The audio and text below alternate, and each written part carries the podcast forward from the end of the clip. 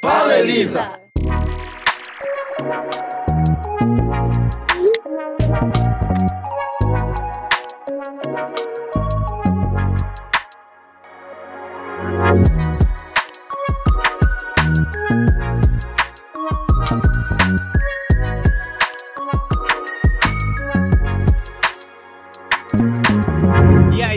Aqui é o Ravi e estamos começando o nono episódio do Fala Elisa. Dois meses de Fala Elisa, mas se você achou que você ia se livrar da gente nesses dois meses, tá muito enganado. Eu sinto informar para você, né, não, meu querido Iagão? Seja bem-vindo ao nono episódio do Fala Elisa. Fala, meu mano. Mais uma semana, mais um episódio cheio de novidades. Só coisa boa. Essas notícias de hoje estão. Como é que tá, Irã? Quente, quente, quente. Já não sabe? Tá quente, tá pelando, tá fervendo. Mas é, a gente tem que adiantar, né? Porque a, a sexta-feira é santa, mas o ano, ele tá afim hoje, tá pra jogo, tá pra briga. Então vamos que vamos. E aí, Rosão, como é que tá essa sexta? Tô bem, tô retado, porque era pra estar bêbado esse horário, mas tô aqui gravando podcast. Então, feliz Páscoa pra, pra galera aí, viu? Tamo junto. Vocês veem nesse momento a indignação de um dos nossos participantes. Mas como o Juan falou, é sempre ter uma honra vocês escutando. Muito obrigado, muito obrigado a cada, cada play que vocês dão, cada compartilhamento, do fundo do coração isso é combustível pra gente trazer cada vez mais conteúdo para vocês, tá? Inclusive, mano, eu queria fazer um agradecimento aqui, porque velho, eu tô sem o, o, meu carregador do, do Mac, deu um pau nesse ontem, na verdade, e eu fiquei desesperado sem o Mac, sem o carregador, o Mac desligado. Então eu queria mandar um abração aqui para Olímpio que me salvou. Disponibilizou o carregador dele aqui para eu fazer a gravação de hoje. Muito obrigado, mano. Olha só, que é isso, hein? Pinho recebendo é, agradecimento em rede internacional. Que é isso, hein, Pinho? É a próxima, próxima estrela da música brasileira aí. Tá por fora. Depois desse agradecimento e depois desse momento lindo no podcast Fala Elisa, vamos puxar pra nossa primeira notícia do dia, que é essa daqui. Fala Elisa! YouTube testa esconder o número de dislikes em Vem vídeos. cá, Yager, o negócio é o seguinte, eu sei que você vive dando é, dislike aí na, no, no, mundo do YouTube, eu sei disso, porque você é um cara polêmico. Mas vem cá, o que, que você achou disso? Você achou bom, você achou ruim? Me conte aí. Rapaz, eu acho que vai ser muito bom para a comunidade do YouTube em si. Porque não vai deixar, você não vai deixar de dar o seu dislike lá, né? A gente comentar um pouquinho isso também da importância do dislike nessa plataforma. Mas o que é que tá acontecendo? Vamos dar o contexto, tá, galera. O YouTube, o Google, na verdade, está testando retirar a quantidade de dislikes que um vídeo recebe. Então você vai chegar lá na plataforma em um vídeo e não vai conseguir ver mais a quantidade de dislikes que um vídeo tem. Então talvez isso seja interessante para que não fique aquele preconceito com os vídeos que você vai lá e realmente assista o que tem disponível para você e não fique ah, a quantidade de dislikes lá do vídeo, não vou assistir, sabe? Criar aquele preconceito antes de assistir o vídeo. Então, talvez possa ser que seja legal para o bem-estar de todo mundo, né? Eu acho muito legal. É, acho que você também diminuir um pouquinho o, o, hate das pessoas, né? Em meio a essa cultura do cancelamento que vivemos, né? A galera que, que chega lá no, no vídeo já na má intenção, nem vê a parada e já tá dando dislike, né? você tá ligado como é, né? Infelizmente é assim. A gente teve recentemente na situação da Luísa Sonza com o término, né? Do, do, relacionamento dela com o Whindersson e tal. Aquele, um, ela lançou um videoclipe, o videoclipe bateu sei quantos milhões de, de, de dislike, né? É só o hate, né? A galera, a galera é, é fogo, né? Mas acho que vai diminuir um pouquinho isso aí e segue aquela mesma linha do do Instagram, né? Que também há, há um tempo atrás deixou de disponibilizar para você dar uma olhada no like da pessoa, né? Para diminuir também um pouquinho a, a, competição, né? Esse, esse ambiente tóxico que, que, que rola na, na, galera, né? E também é um risco à saúde mental de, de cada um, né? Ficar sempre buscando a aprovação e tal do outro. Acho que é mais ou menos por aí. Com certeza. Que nem Irã falou, o YouTube agora ele vai fazer o teste para alguns criadores de conteúdo para não deixar um número de dislikes de, é visível, né? Esse número de dislike ele vai ser oculto. Quem vai ver somente o criador de conteúdo e o YouTube. Juan Moreno, meu querido, o que, que você acha disso? Mano, minha opinião sobre isso é muito clara, tá ligado? Opiniões se divergem o tempo todo. E acredito que pode ser uma iniciativa interessante para que as pessoas não tenham esse, esse hate, né? Que, que, como o Irã falou. Mas é inevitável, mano. O mundo é cruel hoje. Hoje não tem, não, não tem como. É, tipo, existem pessoas que vão gostar do seu trabalho e outras pessoas que vão criticar o seu trabalho só por criticar, tá ligado? E eu acho que, tipo, é uma forma de você, tipo, reduzir isso, porém nunca vai deixar de existir, tá ligado? Então, eu acho que meio que impor uma parada assim, ah, tá tudo maneiro, tá tudo legal, e, e não tá, sacou? Ah, você tem que ter opinião, você tem que ter opinião. Você fala assim, ah, eu gostei do vídeo, eu não gostei do vídeo. É só você expressar sua opinião, porque o like e o dislike foi feito para isso. Assim como você tem o Instagram, você curte aquelas postagens que você gosta. Você não curte a postagem, ah, vou curtir porque é um conhecido meu. Não, velho, eu curto se eu gostar da parada, eu vou lá e curto. Então eu não, não sou obrigado a botar o, o, gostei se eu não gostei, tá ligado? Então, eu acho, sei lá, desculpa a, minha expressão, acho desnecessário essa retirada aí. Calma, você acha desnecessário a retirada da visibilidade do número de, de dislikes? Eu acho que tem que ter, irmão, por conta disso, porque você tem que analisar sempre as pessoas que, que julgam de forma benéfica e da forma ruim, porque, tipo assim, da, da, forma ruim, às vezes, são, são críticas de um ponto de vista que você não tinha enxergado ainda, tá ligado? Então você pode olhar lá e falar assim, não, realmente, esse cara tem razão, eu posso melhorar nisso, nisso e nisso. Ok, eu concordo com, em partes com você, eu acho que é um ponto de vista válido de pensar que algumas críticas podem ser tomadas dessa forma, mas eu ainda acredito que o dislike, principalmente no YouTube, é visto como mais uma, uma característica de hate, digamos assim, que nem Irã falou, é uma característica mais de você é, não aprovar o conteúdo do que necessariamente você ter alguma crítica negativa em relação ao conteúdo. Porque até quando você tem uma crítica negativa em relação ao conteúdo, você deixa nos comentários, ou a princípio, a seção de comentários serve para isso. E o dislike, na verdade, ele impulsiona o seu conteúdo para baixo, né? E isso impacta fortemente no algoritmo. E aí que entra essa questão, né, que Iago falou mais cedo. O número de likes, antigamente ele era visto tanto positivo quanto negativo como engajamento. Aí depois de um tempo, o número de likes positivos positivos começou a passar a ser visto como engajamento. Então, é muito tênue essa linha ainda para os algoritmos entenderem o que acontece. Eu acho que o que o YouTube está buscando fazer não é acabar com as, com as críticas construtivas, né, com, com a finalidade de melhorar o conteúdo, a galera que realmente está vendo ali e está dando uma, uma, opinião válida. Eu acho que, que busca acabar um pouquinho com, com essa galera que, que já vai com,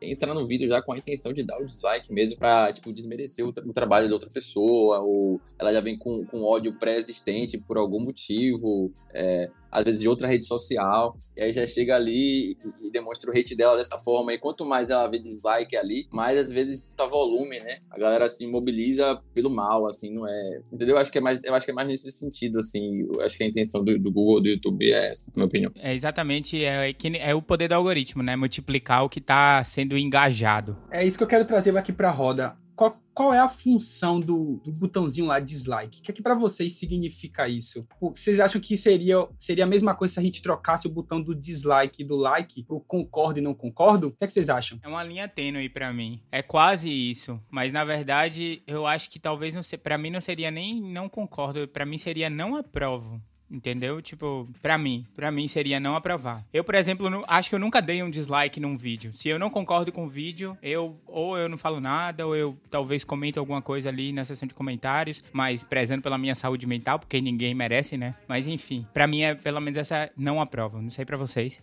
O que parece para mim, quando eu olho pro, pro botão de like e pro dislike, é que no início parecia ser uma coisa de tipo, ah, gostei no sentido de concordar e não gostei no sentido de não concordei. Mas não quer dizer que eu reprovo o seu vídeo. Mas eu acho que com o passar do tempo e do jeito que a internet vai caminhando, esse botão dislike se, to se tornou uma coisa tenebrosa. Tipo, tem dislike? cancela o vídeo. Aí a galera não se contenta só com dislike e enche o pau nos comentários. Então eu acho que é benéfica, na minha opinião, a retirada desse botão de dislike. Deixa o cara que criou o vídeo saber disso. Ele precisa saber disso, que a galera não tá gostando. Ele precisa fazer essa reflexão. Mas não deixar outra pessoa que não assistiu o vídeo saber disso. Eu acho que é bem interessante, porque ela vai motivar ela de assistir o vídeo, ela continuar assistindo, porque muita gente para, muita gente para se chegar um, um canal ou um vídeo que tem milhões de dislikes. Então, eu acho interessante. Eu concordo com você que, que Ravi falou, eu acho que é mais isso aí. É, basicamente, é, te aprovo, e o dislike seria te cancelo. Muitas vezes é, vai por esse caminho aí, infelizmente, né? Mano, é aquela questão, tipo, eu vou muito na questão do pessoal, tá ligado? E não sei se eu posso dizer que é discordo do seu vídeo ou concordo do seu vídeo. Eu acho que o termo gostei, eu acho legal, porque, mano, eu gostei. Tipo, minha vibe naquele momento bateu com, com vida, o que tá, você tá, tá apresentando. Eu nunca, eu nunca um go não, não gostei em nenhum vídeo. Apesar do vídeo, o vídeo pode ser horrível, pelo menos, tipo assim, sei lá, 30 segundos da minha atenção, o vídeo já tirou, e eu faço meu julgamento julgamento para mim mesmo, tá ligado? Eu não, não, chego nas redes sociais e exponho meu, minha opinião negativa. Até porque na questão de ter medo do cancelamento, eu acho que às vezes é, se torna um, um, debate desnecessário, na minha visão, tá ligado? Então, tipo assim, pô, se eu não gostei do vídeo, eu vou com você na, na roda de amigos aqui, eu falo, pô, velho, aquele vídeo tal, não gostei. Eu vou considerar a opinião dos meus amigos, porque eu acho difícil você abrir a boca e dizer que não gostou, você clicou no botão e dizer que não gostou, e aí vem uma enxurrada de, de haters e tal, falando, acabando com sua vida, ou então concordando ao máximo com com isso. E, tipo, são pessoas que não sabem, não sabem nada da minha vida, não sabem nada do meu gosto. Eu prefiro não fazer isso. Eu, eu gosto de discutir, geralmente, esses gostos musicais, gostos visuais. Eu gosto de comentar entre amigos. É uma parada muito pessoal minha. Então, tipo, eu não, eu não gosto de expressar opinião negativa na internet. Porque o que pode ser negativo para mim pode ser positivo para outra. Então, pode gerar um, um efeito cascata gigante. E eu não tô preparado para isso. Acho que o meu psicológico não foi feito para essas críticas da internet. Eu dou minha opinião, geralmente, entre amigos. Só para pegar fogo essa roda aqui, né? Tá muito calma hoje. Semana passada pegou fogo. Vamos botar uma pimentazinha, né? Imagine vocês se o Instagram tivesse o botão de dislike na foto. Imagine a bagaceira que ia ser. Porque Juan falou lá que, tipo, para ele seria desnecessário tirar isso. Mas imagina, mano, você colocar isso numa foto no Instagram. O que, é que você acha? Você ia acabar com a vida dos, da galera, velho. É, mas é, é o que eu acredito, negão. Tipo assim, geralmente, quando você vai fazer um vídeo, você tem todo um trabalho, todo, todo um preparo, escolha de câmera, escolha de, de som, escolha de local, para você fazer uma filmagem legal, bacana, maneira. E como eu, eu analiso o Instagram como o quê? Uma rede social, de uma forma independente, né? No caso de, tipo assim, de, CN, de CPF, não de CNPJ. E aí você bota essa opção de dislike, é complicado porque você vai atingir diretamente a pessoa. Entende? Quando, quando é uma pessoa famosa, a gente sempre joga um problema para ela, mas, mas também isso pode trazer problemas para a própria pessoa. Então, no, no meu ver, o que você falou tem um engajamento interessante pro bem e pro mal. Mas eu acho que, com certeza, os debates com as pessoas que não gostaram ia ser muito severos. Acho que ia polarizar ainda mais o que é a rede social hoje, tá ligado? Tipo assim, você ia gostar da publicação, eu não gostar. No, no universo da internet, a gente nunca quer concordar com nada. E não é, na verdade, a gente ia debater sobre aquele tema ali, naquela foto, naquele post, sabendo que podemos ter opiniões que sejam congruentes lá na frente, tá ligado? Então, eu acho o seu pensamento interessante, porém, barra, vírgula, entre aspas, milhões de aspas, extremamente polêmico. Pô, cara, eu acho que a minha opinião é, é mais no sentido de que a galera ia fazer muito mau uso desse botão com, com a finalidade de, atingir as, as, outras pessoas mesmo, entendeu? É, é muito bizarro o que acontece na rede social. Eu, eu tenho relacionamento, vocês sabem, eu namoro com uma pessoa que cria conteúdo para o Instagram e para o YouTube. E às vezes é, chegam uns, hates assim, tipo, totalmente nada a ver, tá ligado? Vai descabido, uma parada, tipo, a pessoa teve trabalho para fazer aquele conteúdo ali. Geralmente tem um, um seguidor, alguns seguidores que em tudo, tipo, você bota uma enquete, tudo é não. Gostou, não. Você que sabe? Tipo, tipo Só assim, pra machucar, tudo, né, velho? De uma forma negativa, entendeu? Tinha uma seguidora que, que perseguia ela, que tudo que ela postava, ela xingava, velho. Chegava no, no direct e xingava. Xingava ela de tudo quanto é coisa. Sabe? E essa, ela bloqueava, aí vinha, criava outro fake e xingava ela de novo. Chegou a criar mais de 10 fakes para xingar, entendeu? Então, tipo, é, é, é, por aí. Eu acho que tem, tem, muito, tem muito ódio gratuito a galera que você não consegue tirar um motivo, entendeu? Então eu acho que esse botão de, de dislike ia servir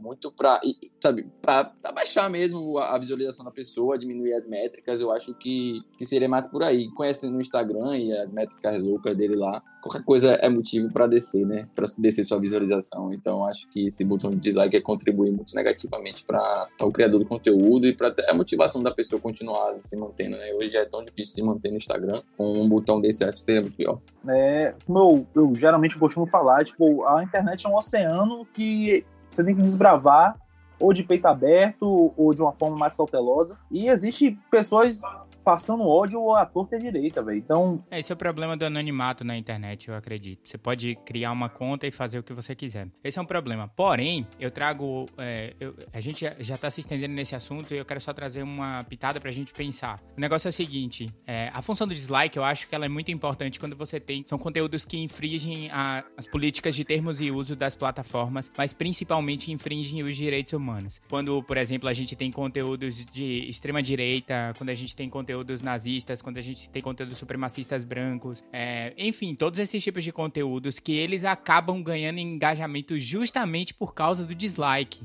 E é, é esse o meu medo do algoritmo, quando a gente trata o algoritmo. O algoritmo ele ainda não tem essa capacidade de decifrar quando você tá falando é, de uma coisa que precisa ser levantada porque ela tem um bom conteúdo ou do que uma coisa que precisa ser é, que é levantada porque ela só tem números ali, ela só tá gerando números e obviamente gerando a atenção das pessoas porque é um tema extremamente polêmico. Mas para esse tipo de coisa, a gente nunca, nunca, nunca deve dar palco, nunca. Enfim. Não, bela reflexão, mano, porque eu acho que é por aí mesmo, velho. Pois é.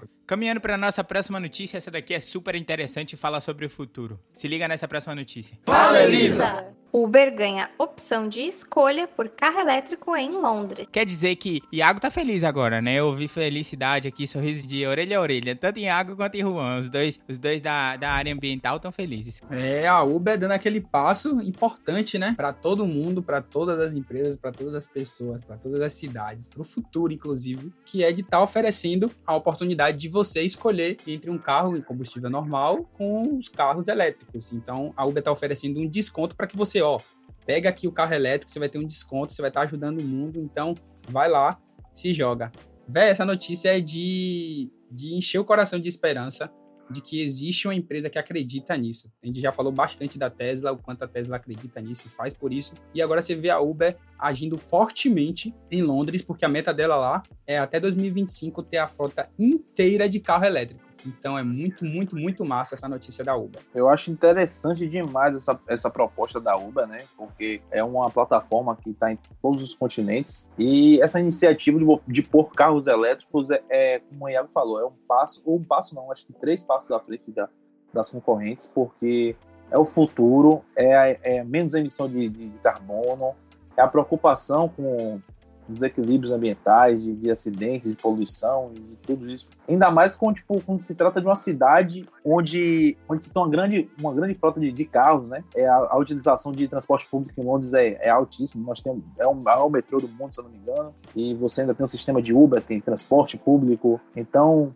essa iniciativa eu acho que acaba com um grande start para também o, o próprio transportes metroviários, os, os transportes é, da própria cidade ligarem um, um, sinal de alerta e falar assim, não, a gente tem que pensar também no, no, no prol do futuro da nossa nação, né? Porque a gente sabe da importância da energia, da energia solar, da energia elétrica, é, como uma fonte alternativa ao, ao, combustível fóssil. E você vê uma, uma empresa dando esse, esse primeiro passo, entendeu? É, é, é, algo fantástico, né? Porque a gente fala, a gente sempre fala aqui da Tesla, mas a Tesla é uma empresa independente que, que constrói carros e vai dar essa iniciativa. E agora a gente volta para uma empresa que, que vai prestar serviços, né? De, locomoção entre as pessoas. Então a iniciativa dessa é, é, é muito maneiro, é muito fantástico. Porque, gente, a gente tem que acordar, velho. O combustível fóssil tá aí, sei lá, pode durar três gerações, seis gerações, dez gerações, mas a gente, a gente não sabe o que vai acontecer depois. A gas, nossa gasolina vai se tornar algo cada vez mais caro, vai se tornar algo cada vez mais raro né, de, de, ser fabricado, de ser feito, e a gente tem que buscar alternativas para isso. Então, a energia solar, a energia elétrica, a energia eólica, tudo isso a gente tem que pensar lá na frente, energia de maré, geotérmica. A gente tem que pensar na, na preservação do no, dos nossos e também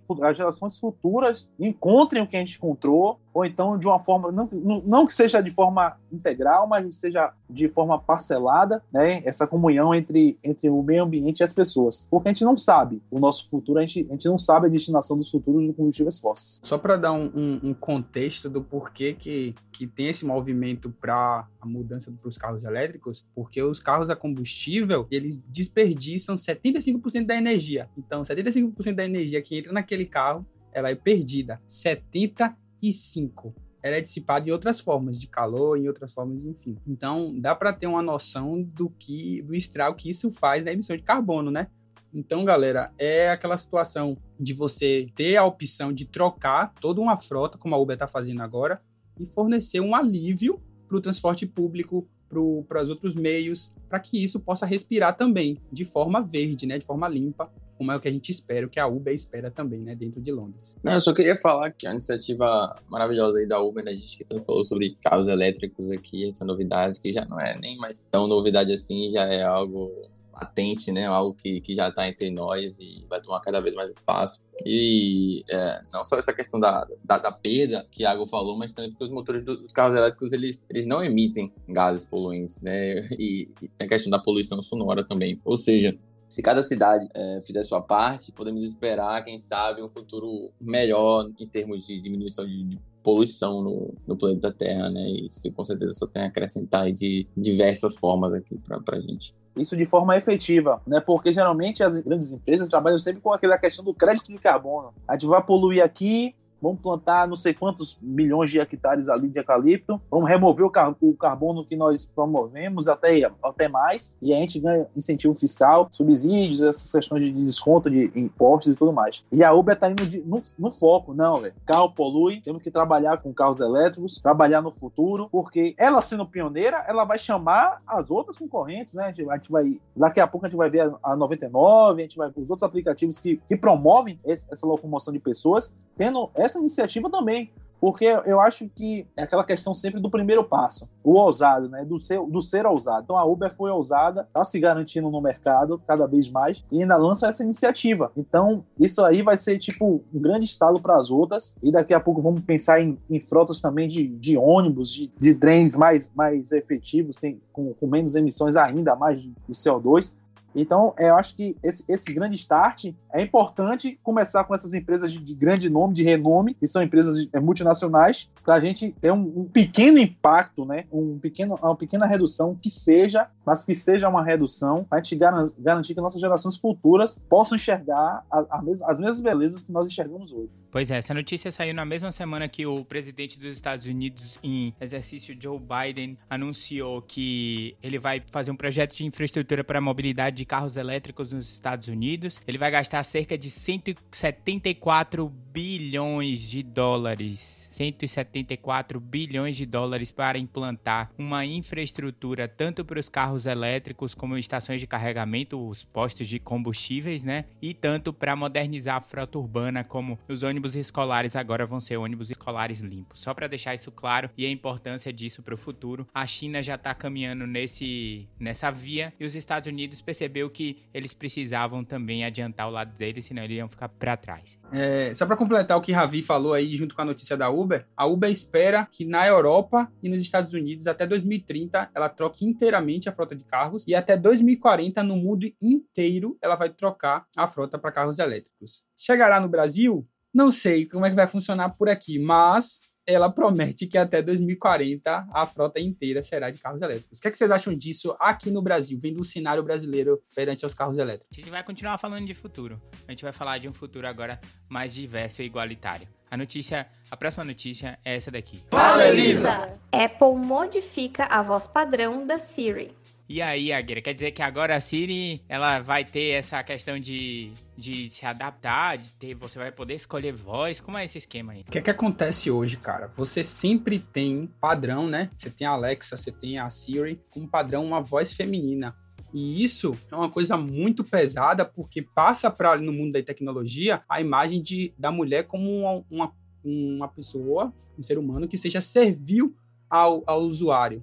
E não é bem assim que funciona, né? Então, o que é que a Apple vai fazer? Vai ser a primeira empresa a fazer isso. Ela vai alterar o modo de fábrica, que não vai vir mais com a voz feminina. Você vai lá escolher a voz que você quer ouvir. Então, tipo, ela não vai estar tá induzindo a você a usar a voz feminina como padrão. E sim para você que para você ir lá, né, no, nos ajustes e escolher o seu melhor tipo de voz. Pode ser a voz masculina, pode ser a voz feminina, mas ela em si, como empresa, não vai fornecer isso para você mais. É bem isso mesmo, né? Passa por, por conta dessa visão subserviente que nós, enquanto sociedade, né, associamos a mulheres, seja como assistentes, governantas, secretárias. Ainda de acordo com um estudo feito pela Universidade de Stanford, é, a preferência por vozes masculinas ou femininas depende do assunto que está sendo tratado.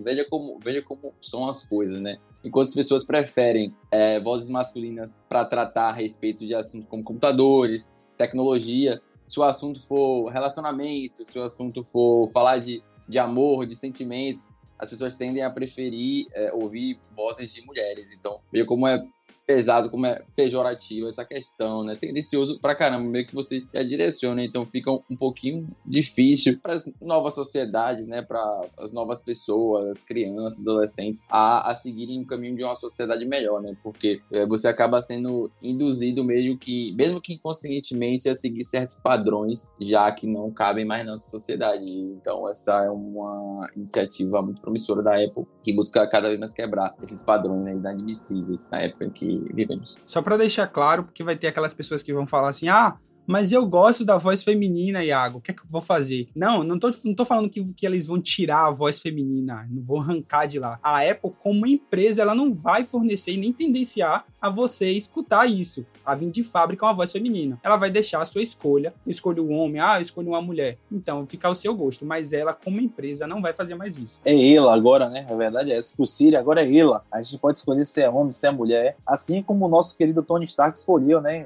Era o Jarvis, depois passou a ser sexta-feira, que era um voz masculino, depois passou a ser uma voz feminina. É, porque, gente, eu sou um ser diferente. Eu acho que eu, eu gosto de acreditar nisso. Que eu não, não me apego a essas questões assim. Eu gostei muito mais da voz feminina. É claro que, tipo assim, o intuitivo, os, a Siri, quando eu chamo a Siri, então eu já trato ela no feminino, ela entende muito bem. E, mas se for pro masculino também, é de cada um. Mas eu achei interessante que um super-herói, ele conseguiu botar uma inteligência artificial primeiro masculina, aí teve um problema no projeto Ultron, e depois ele introduz a sexta-feira no, no, no, sistema. E eu acho isso interessante porque é vivo o matriarcado, tá ligado? Eu acho que já, já, já passamos dessa parte de pensar somente em um, em um pico, em um polo, de, de, realidade. Hoje as mulheres estão inclusas em tudo. Eu, eu acredito que, já na contramão do pensamento de Iago um pouquinho, eu acredito que ah, pode ser mulher, pode ser homem, pode ser o que for. Eu acho que o importante é, é o, o, serviço que a Siri promove a gente, né? O que, que, que, promove o usuário. A voz pode ser independente, é essa realidade que nós temos, que cada vez mais vamos ter essas diferenciações, mas que essas diferenciações sejam, tipo, questões pífias pra gente analisar, tá? A gente chega aqui e falar da tecnologia e tipo, não prezar tanto pela voz ser masculina, ser feminina. E o importante é você ter o serviço de qualidade ali. Mas, claro, o pronome que, que o Juan utilizou, tipo, acho que não seria, se fosse realmente falar da forma correta, seria elo, né? Seria esse pronome criado para justamente para evitar esse, esse binarismo de, de gênero gramatical, né? Enfim, é, é, uma parada muito latente hoje em dia e tem gente que se identifica de verdade. Que não, na verdade, não se identifica com nenhum dos dois gêneros gramaticais, né? Então é uma parada muito, muito complicada de se falar, e acho que só quem, só quem passa realmente sabe a dor de, de, de, ouvir certo, de ser tratado de, de, certo gênero ou de outro gênero, né? Mas eu acho que isso aí também já é outra história. Concordo com tudo que vocês falaram. E só pra gente fechar essa notícia, eu queria também destacar que as inflexões e vozes é, são muito mais naturais nessa nova atualização da Siri. Eu não sei se vocês chegaram a ouvir, mas realmente é assustador como as nuances da voz humana durante a fala, ela vai conseguir acompanhar e também essa função de escolha padrão da voz da Siri que o usuário vai ter, ela primeiro só está disponível em inglês. Essa é outra novidade, né? Que ela está trazendo mais dois tipos de vozes, não só as duas formas que vêm como padrão e dois outros estilos de fala, né? Tem gente que, que curte um, um, jeito, mais solto, tem gente que gosta de um jeito mais sério. Então, tem esses quatro tipos agora disponíveis. Só uma questão de números aqui. A Siri é solicitada por 25 milhões de pessoas por mês. É muita gente. 25 bilhões de pessoas por mês. E olha que ela não é uma das melhores, que a galera fala, né? É, no mundo da tecnologia não é considerada a das melhores. Mas. Vamos seguir para nossa próxima e última notícia, mas calma, não fique triste, a gente tem muita coisa hoje aqui no Fala Elisa, ainda tem Ministério das Séries, tem comentários sobre o filme, tem muita, muita coisa, mas agora a gente vai falar da última notícia que vai facilitar a vida de muita gente. Nossa Senhora, Brasil, se a gente não tivesse pandemia, hoje teria um carnaval na rua por causa dessa notícia. Próxima notícia é essa daqui. Fala Elisa! Banco Central libera o WhatsApp pagamento. Irã Del Rey. Agora, se o Pix já era fácil, o WhatsApp pagamento é o quê, meu querido? É água. Vai descer. Vai descer como um rio. É, então, né, cara, o, o, Banco Central informou essa semana aí que autorizou oficialmente o WhatsApp a realizar pagamentos e transferências bancárias entre usuários. Não vai ser exatamente o WhatsApp que vai fazer isso, né? O WhatsApp vai iniciar o processo de pagamento, né? Vai contar com a, com a ajuda da Visa e do Mastercard para, de fato, fazer a transferência para o destinatário, para o, né, pro, banco pagador, para conta de saldo disponível. E então não vai ser, não vai ser exatamente o WhatsApp, mas o WhatsApp pelo menos vai poder iniciar isso aí, né? Vai ser muito bacana você poder chegar no WhatsApp ali na facilidade e tal, não sei o que. Não precisa chegar, porque o Pix é muito fácil, né? Mas o Pix você precisa entrar no seu aplicativo e fazer isso, né? No WhatsApp não, no WhatsApp você vai chegar ali, irmão, agora não tem, não tem jeito, vai ter que pagar o frentista, vai ter que pagar a galera aí, porque não tem mais isso não. Ah, não tem o um aplicativo do banco não, todo mundo tem WhatsApp. Passa pelo WhatsApp, meu brother. Isso, velho, eu pensei que ia flopar total, porque essa notícia vem desde o ano passado do WhatsApp já ter solicitado, né, de que iria funcionar e tudo mais. Acho que foi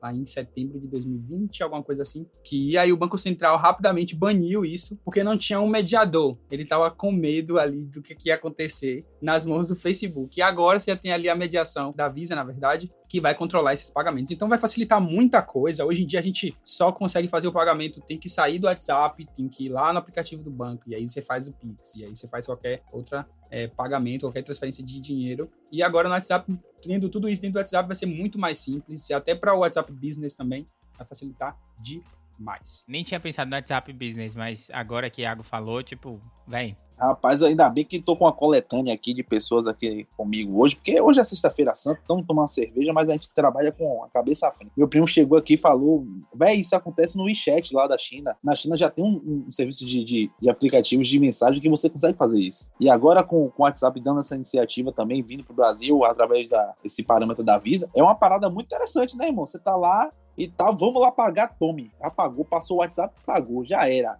Inclusive, falando sobre isso do, do WeChat, lá na China, é, os meios de pagamento, se eu não me engano, 80%, eu não sei a porcentagem direito, mas eu acho que é nessa faixa, pagamentos é tudo por WeChat. Tudo por WeChat. É tudo colado nas paredes das lojas, em tudo que é lugar é só vem com o WeChat e paga, um QR Code. Depois na notícia do Panda, o WeChat agora vai, vai tomar a vida. Vocês gostaram do Panda? na verdade, na, na China, no, praticamente não se usa dinheiro mais, né? É tudo pagamento digital, carteira digital, tudo, tudo assim, cara. Não, vai, não, não existe mais negócio de ficar pegando papel lá agora, então, em, época de coronavírus. Pior ainda. É, meu pai, como um, um jovem senhor de, de 41 anos, com a cabeça um pouquinho fechada, vai falar o seguinte: eu que não me cadastro nesse negócio, se me obrigar cadastrar, vai ver que eu vou parar de usar essa porra, não sei o que, segurança, não sei o que, vão roubar meu dinheiro. Porque, rapaz, até hoje, até hoje ele não usa Pix. Ele disse que vai ver como é que vai ser aí, não sei o quê, esperar um tempo. Ele tá com essa mesma história dessa galera aí, viu, velho? Ele tem que radar aí, não sabe como é que vai ser. E se o dinheiro parar na outra conta, vai acontecer como? Entendeu? Aí, tipo, como é que vocês acham? O que vocês acham disso aí? Como vocês acham vai ser essa segurança? Ainda é difícil pensar na questão da segurança com o WhatsApp, né? Por todas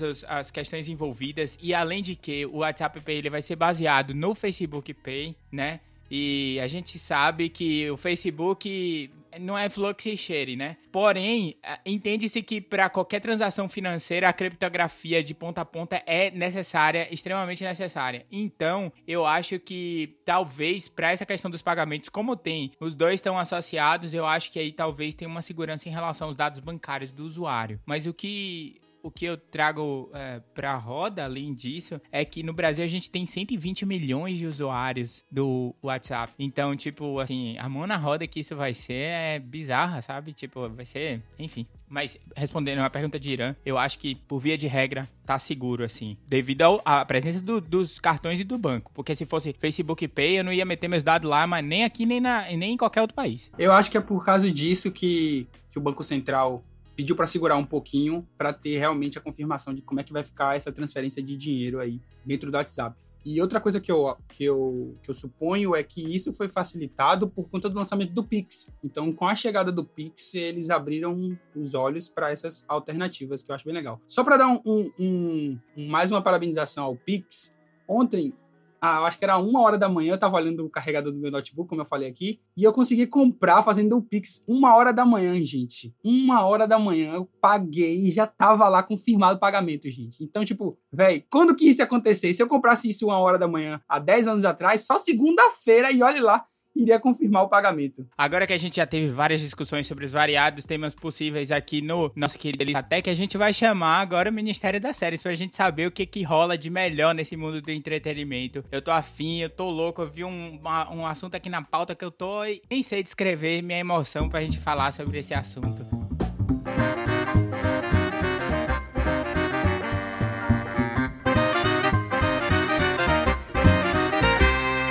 Gabriel e Nicole, sejam bem-vindos ao nosso querido nono episódio do Fala Elisa. E aí, meu Ministério da Série, como é que vocês estão? Como é que você tá, Nicoleta? Fala, gurizada, tudo bem com vocês? Estava ouvindo aqui antes toda a discussão, já estava assim, querendo entrar, falar, eu vou brigar. vamos segurar, vou ficar de boa. Vamos falar de entretenimento, coisa leve, vamos segurar, né? Essas coisas assim, não vamos criar mais polêmica, para que uma polêmica maior do que eu e o Iago discutindo quem que é melhor iPhone ou Android.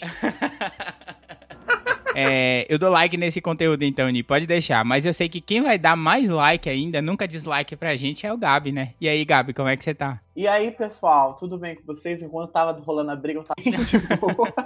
Mas assim, assim a gente vai seguindo. Nas melhores famílias, a gente continua. Mas e aí, minha galera, o que, que vocês têm de bom pra gente hoje? O que, é que vocês prepararam de interessante pra gente? Então, gurizada, primeira notícia, eu sou fã de Bridgerton, adorei a série, apesar de ela ter umas cenas ali meio controversas, picantes demais, não sei. Queria trazer para vocês a notícia de que na próxima temporada não teremos o principal da série, que é Regé Jean Page, que é o Duque de Hastings, o principal da série, né? A série gira em torno da história dele com a Duquesa. Então não teremos ele na segunda temporada, muito triste. Traga um croissant pra Nicole com essa pronúncia, Jesus e a luz. Mas, Nick, o que, é que você acha disso, então? Então, na verdade, eu só quis avisar os fãs mesmo, porque não sei se a segunda temporada vai estar tá valendo. É brincadeira.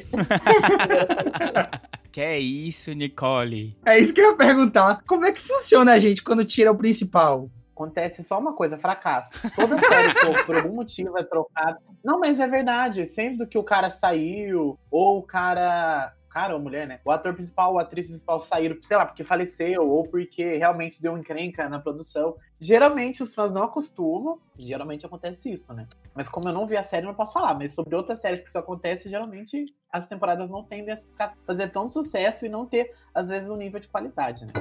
que eu ia comentar com vocês é que é o seguinte, o que, que acontece? Essa série, Bridgerton, ela vai ter um enredo um pouco diferente, porque a série ela foi baseada numa série de livros que chama O Duque e Eu, se não me engano, da Julia Quinn. Então, o que acontece? No primeiro livro tem, acontece uma coisa, que é o casamento do Duque com a Duquesa. No segundo livro, foca na vida do irmão dela, que é o Visconde. Então, tipo assim, Regina Page, na verdade, não ia ser mais requisitado, ele já não ia aparecer muito, mas ele ia aparecer um pouco e agora cortaram de vez. Ele já disse que não vai fazer a segunda temporada. Então, o previsto, na verdade, é que tenha, se não me engano, sete temporadas, porque são sete livros. Basicamente, para explicar para vocês, aí de repente faça sucesso sim.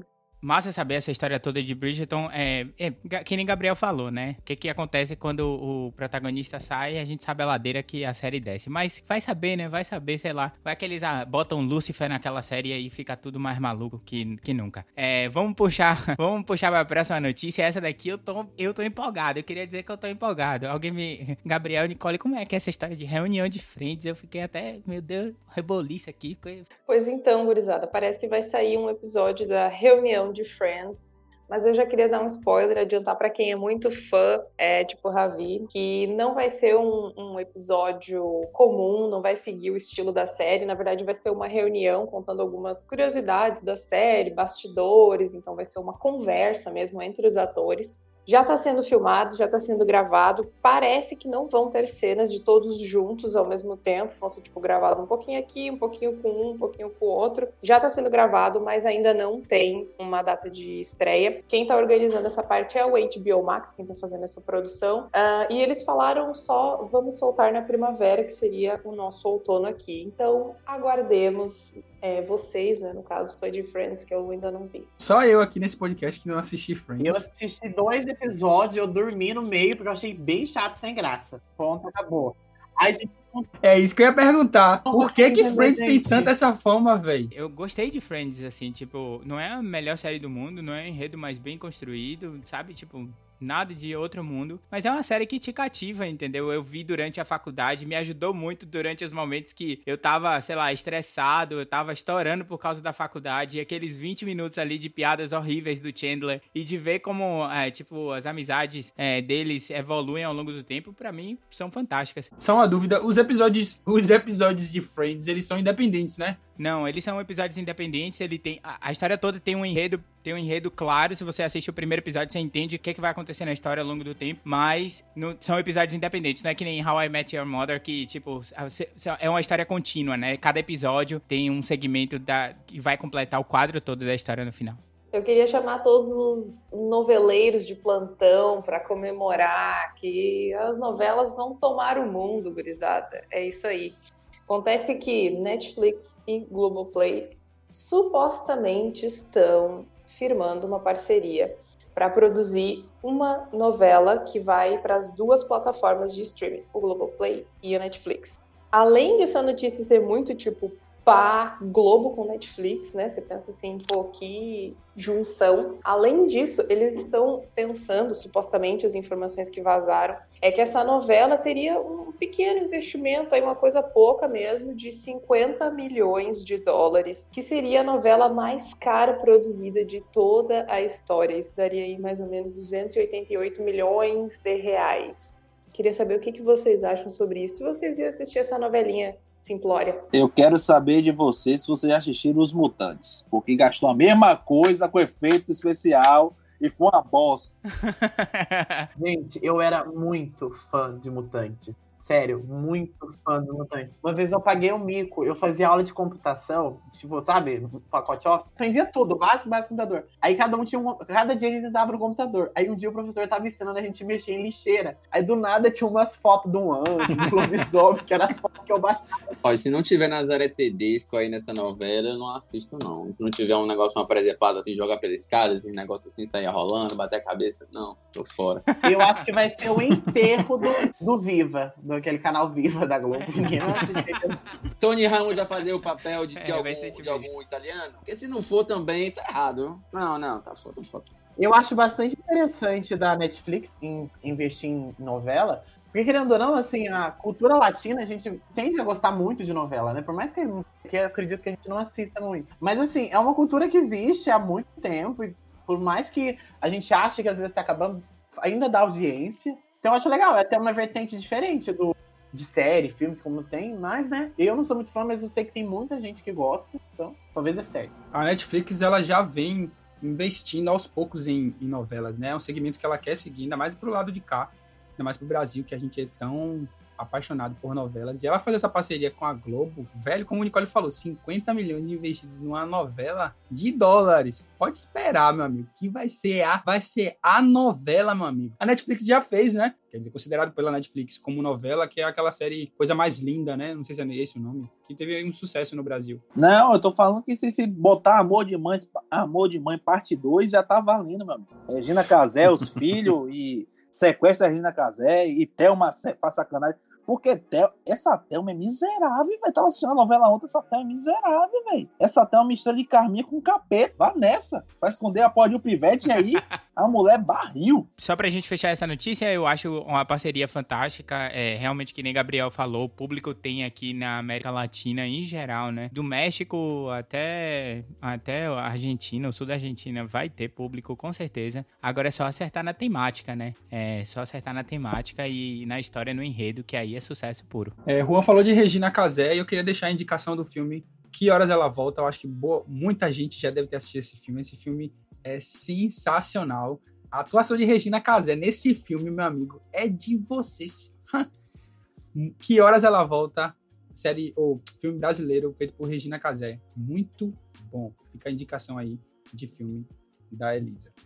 Mas agora a gente vai comentar sobre ah, um dos filmes que foi indicado ao Oscar essa temporada, né? Que é o filme O Som do Silêncio. Dessa vez a gente trouxe um filme, não uma série aqui, pra gente fazer um review, a gente comentar um pouquinho. Minha galera, o que, que vocês acharam sobre O Som do Silêncio? Deixa eu só comentar primeiro, falar um pouco a sinopse. O filme, no filme a gente tem o personagem Ruben, que ele é um metaleiro, um baterista de rock pesadão assim. E magicamente, tipo assim, de uma, de uma música pra outra ele acaba perdendo a audição. Aí o filme conta basicamente essa, esse descobrimento, né, da perda da audição e também a própria frustração dele e como ele tenta, como ele reage a isso, né? E vai desenrolando ao longo do filme. Tem várias passagens de tempo durante o filme, assim. E é sobre isso, basicamente, o filme. O filme foi indicado em seis categorias. De melhor filme, melhor, melhor ator principal, né? Que é pro Hazim Ahid, acho que o nome dele é estranho. O pro ator coadjuvante, melhor som, melhor roteiro original e melhor montagem, né? Que é a melhor edição. Eu posso dizer que o melhor som, com certeza, ele ganhou. Eu, eu assisti o filme usando o fone de ouvido. A experiência é, é completamente diferente do que, com certeza, quem, quem foi ver na telinha de casa, independente de onde você for escolher. Tipo, a questão sensorial do filme é importante você analisar. E de uma música pra outra, ele perde a audição, só que, tipo, ele corre atrás, vai no médico e descobre que ele só tem 28% de um lado de ouvido 24% do outro. E mesmo assim, ele consegue ouvir baixinho do- do- a questão do- da, da, da intensidade né, do grave. Os agudos bem menos, mas eu acho que o grave é mais presente no ouvido dele.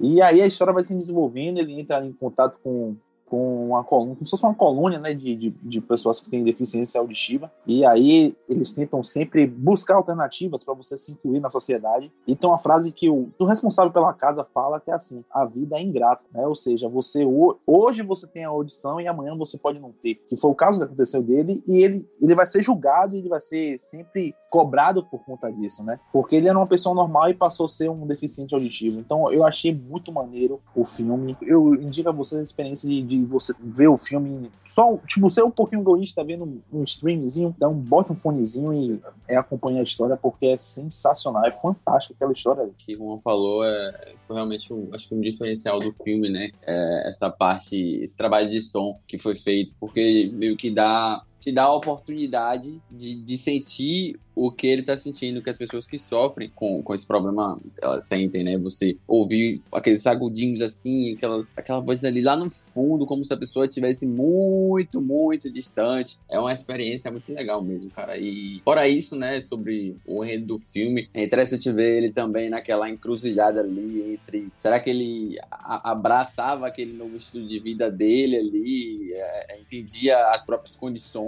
ou se ele tentava voltar para a vida que ele tinha antes de perder a audição, né? Se, se voltava, queria voltar a tocar bateria com, com a namorada, né? Eles tinham, tipo, estavam seguindo uma turnê e tal, eles tiveram que parar o turnê por causa disso. Ele queria voltar, mas ao mesmo tempo ele sabia que não podia. Aí teve toda aquela situação lá da cirurgia, do dilema, se ele, se ele faria ou não. Então é, é interessante, mas mais interessante ainda porque ele não nasceu já com essa deficiência, né? Ele, ele adquiriu essa deficiência durante a vida. Então, imagine, imagine cada um de vocês, né? A gente escuta normalmente sem, sem nenhum problema. Imagine, é uma coisa que a gente às vezes não, não se dá conta, né? É uma coisa simples de, do, do, dia a dia que você não pensa, ah, eu não tenho audição, minha audição tá ruim, minha audição não tá ruim. Você só ouve, né? Mas para as pessoas que têm esse tipo de, de deficiência, imagine como deve ser. Mano, aquela cena que ele tá com a médica, que a médica fala assim: seus ouvidos não serve mais para nada. O que você tá ouvindo aí são sensores ativando seu cérebro. Mano, o cara fica desnorteado, velho. Tipo, ela tenta equalizar, né? O sono pra ele, para melhorar. Mano, aquela cena é sensacional, porque, tipo, ali o chão dele vai embora, né? Porque ele lutou tanto por aquilo e foi todo embora ali, né? O que acho que foi Juan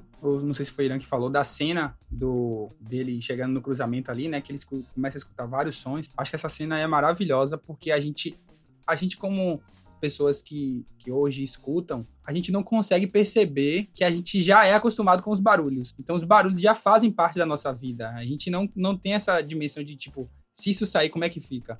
Então, aquela cena ali realmente é maravilhosa. Mas eu vou dizer que eu não gostei do filme não pela mensagem, a mensagem é maravilhosa, a forma como foi construído também. O som, a experiência sensorial, eu não assisti de fone, mas deve ser muito boa, porque o filme proporciona isso. Mas eu achei o filme muito. Pra, pelo menos para mim, não teve aquela coisa de tipo, ah, eu quero saber o que, é que vai acontecer. Não, pra mim, eu não senti isso. Você fica ali assistindo o filme por ele desenrolar da história, mas não por uma emoção de tipo, tá bom, e o final, sabe? Meio que, tipo, sei lá, para mim, o filme, ele foi muito linear, o que, tipo, talvez seja comum dos filmes de drama, mas nem todos. Se a gente vê filme de drama que tem quebra de expectativa, tem mais uma movimentação. E esse filme é muito mais retilíneo e vai assim até o fim. Então, eu acho que o que fica pro filme mesmo é a mensagem, que é muito legal. É, é como o Juan falou, a experiência sensorial também do filme. Você perceber isso no filme é muito bom. Mas como eu acho que tinha uma diversão assim da tarde de sentar para assistir um, ah, um filme gostoso para assistir. Eu não senti isso, mas enfim,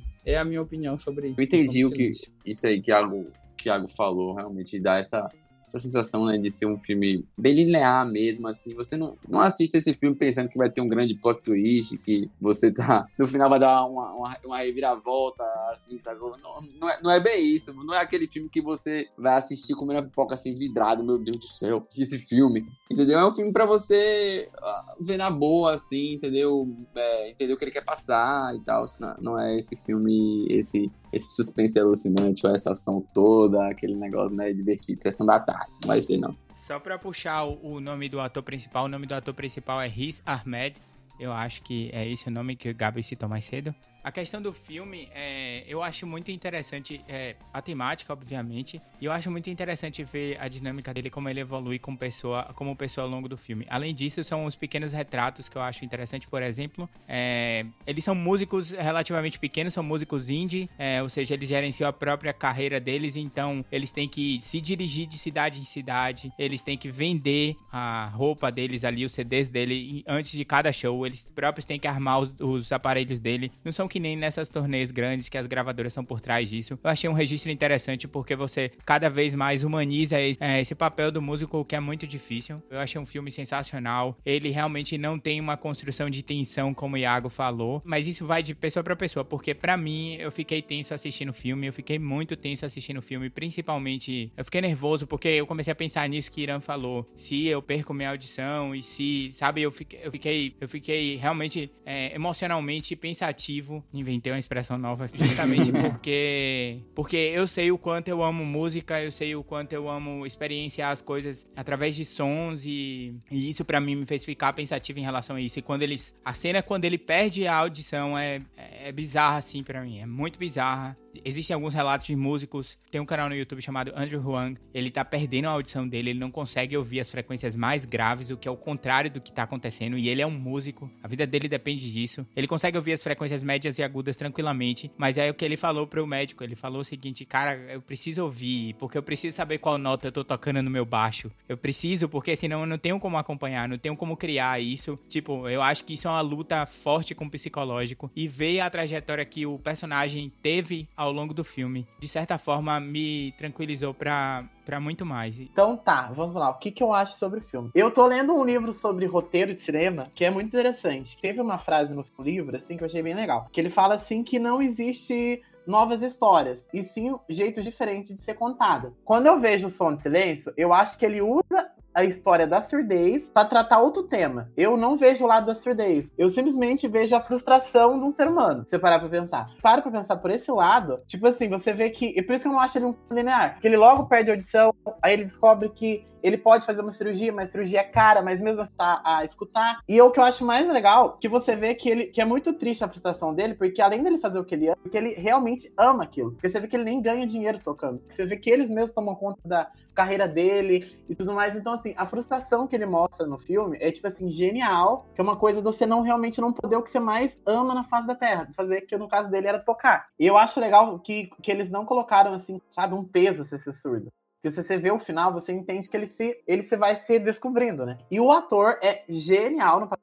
Eu acho que eles acharam o melhor para fazer o papel. Porque ele tem uns olhos do tamanho, sei lá, brincadeira, do, da minha mão fechada, assim.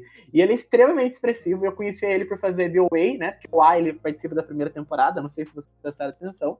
E eu acho que, assim, sobre o som, sobre como ele, ele trabalha com genial, assim, o filme como vocês já disseram. Só que eu acho que é um filme tão incrível, assim, eu curti tanto assistir, é um, é, ele lida, como eu falei, da frustração e eu fico chocado, assim, eu gostei bastante da experiência de Esse ponto de que Gabi levantou aí é, é, é, interessante mesmo. Eu acho que é o que, que levou o filme aonde ele tá, né, as seis indicações. Eu acho que essa forma de falar da frustração, de uma coisa que a gente gosta muito de fazer, né. De 0 a 5 estrelas, qual, qual, quantas estrelas vocês dão para O Som do Silêncio? Hoje eu vou ser bem duro com esse filme. Talvez ele merecesse um pouquinho mais, mas eu vou ficar com 3,5. Nicole, pode me mandar uma faca? Continua, eu, contrário do Iago, eu, ele só fica em cara, brincadeira. Eu, eu dou 5 pro filme porque não teve nada que eu desgostei do filme. Não tinha nada que, tipo, a mensagem que ele passa para mim é muito clara, os atores são fenomenais, a parte técnica é genial do filme, então não tem o que eu reclamar do filme. Véi, eu vou dar 4,5 por, um, por uma situação bem específica. Porque, tipo, se fosse passado nas, nas telonas, eu não sei se todo mundo teria a experiência que eu tive, tá ligado? De ter um, um som de qualidade bem perto do ouvido. Eu acho que seria mais uma, um, uma conjuntura de ruídos em, em pleno cinema que, tipo, as pessoas iam, sei lá, levantar e ir embora. Por isso que eu, eu acho que o filme, no momento que foi, foi lançado, no momento que nós vivemos, que foi, tipo, em meio à pandemia, e você tem uma plataforma de streaming, então, tipo, como eu assisti de forma isolada, eu achei bacana. Eu, eu daria cinco de forma isolada, mas acho que quando a gente transformasse isso no, no cinema, hoje, a realidade do cinema, não seria tão bacana, seria uma situação mais, tipo assim, de desconforto do que de conforto dentro da, de uma sala de cinema. Por isso que eu vou dar 4,5. Mas, tipo assim, meu coração é pra dar 5, tá ligado? Não, cara. então, eu não Vem assisti, comigo, eu não vem comigo. Sony, infelizmente, eu não tive é, essa ideia no momento, eu assisti na TV mesmo, então acho que ficou faltando algumas coisas pra mim desse filme e eu vou dar 3.8. Nicole, eu não tô Sony. Eu não tô só nessa. Mandem seus e-mails para. Tô brincando. Mas, enfim, eu dou nota 4 e. 4 e 8. 4 e 7 por aí para o filme. Eu achei que ele poderia ter construído a tensão um pouquinho mais, com, com, algumas, com algumas outras estratégias, assim. Mas o que eu acho interessante do filme é justamente, além da mensagem, é justamente o quão seco ele é, o quão real ele é. E talvez essa construção da tensão, aliado com essa realidade, em vez de romantizar o filme, ela não teria sido possível. Enfim, minha galera, esse foi o filme que a gente viu na semana dos indicados do Oscar. A gente vai. Tem as opções para vocês decidirem junto com a gente qual filme vocês querem que a gente veja. A enquete vai estar disponível lá na terça-feira no Instagram e a gente quer muito que vocês voltem para falar pra gente qual filme a gente vai ver pra semana que vem. Temos quatro opções, presta atenção agora. O Sete de Chicago disponível na Netflix, A Voz Suprema do Blues disponível na Netflix, Uma Noite em Miami disponível na Amazon Prime e Era uma vez um sonho disponível na Netflix, tá? A gente aguarda o voto de vocês, por favor, vão lá, votem e também falem pra gente se vocês assistiram O Som do Silêncio, o que, que vocês acharam? Vocês gostaram? Vocês não gostaram? Vocês, vocês dariam like ou dislike? Mandem lá pra gente depois, no Elisa nas redes, que a gente vai agradecer demais, tá? Então é isso, minha galera. Pra se despedir e pra vocês irem reclamar nas, nas DMs mais agitadas do Brasil, vocês podem ir procurar por Iago e por Irã. Irãzão, como é que a galera vai lá tratar de serviços jurídicos e reclamar na sua DM? Mas tratar de serviço jurídico, não, meu irmão. Ah, lá é meu lazer. Brincadeira, galera. Se quer processar, pode me chamar, pelo amor de Deus. Me chama, me chama. Quer processar, me chama. Irã, Del Rey, me chama. Enfim. É... Mas a galera que quiser reclamar, processar ou fazer qualquer coisa lícita, é, é só chamar lá no Irã Del Rey, no Facebook, no Instagram, no Twitter. Irã Del Rey, onde você quiser, você já sabe. Querido é, Gabriel, como é que a galera vai lá pra discutir com você sobre os livros mais recheados, mais diversificados do mundo do cinema? Pra me achar é Gabriel Lozendes, sei diferente do Irã, eu faço coisas ilícitas mesmo. Eu só queria deixar isso claro, Polícia Federal, não tenho nada a ver com isso. Nicole Matos, minha querida, diretamente de Florianópolis, pra você, como é que a galera vai lá falar na sua DM que você é a estrela dessa ilha? Ah, eu sou estrela desse podcast também. Desde que falaram pro Iago que concordam comigo, eu tô assim, ó. Hum, querida, sucker. Hum, toma.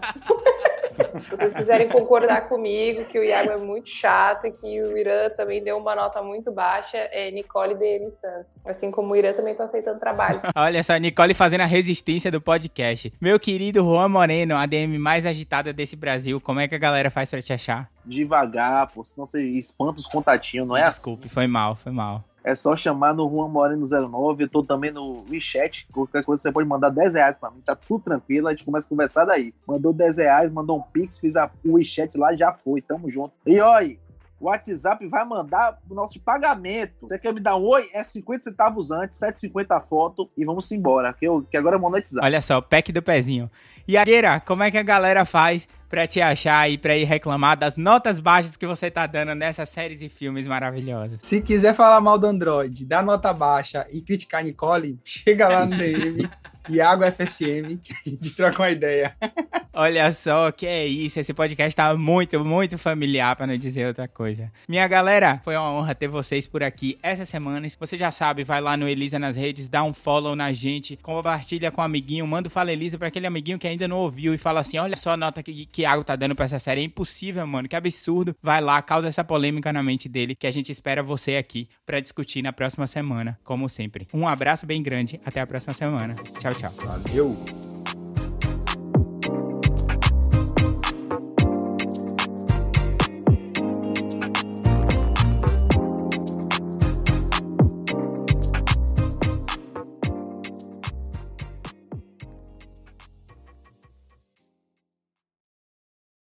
Queria só destacar que, muito antes de Elisa existir, muito antes do Fala Elisa existir, Nicole Matos me indicou How I Met Your Mother pra eu ver, uma das minhas séries preferidas. E eu sou apaixonado por essa série, eu só queria deixar isso claro aqui, muito antes de Elisa sonhar em aparecer. Queria dizer que é uma pena que não tem ninguém filmando essa, essas caras aqui, porque vocês iam ver que. É que vocês não. Vocês estão perdendo. O Juan, ele tá fazendo a cara da maloqueira danada. E Irã, ele tá fazendo a Carla Dias da Bahia. Então, enfim.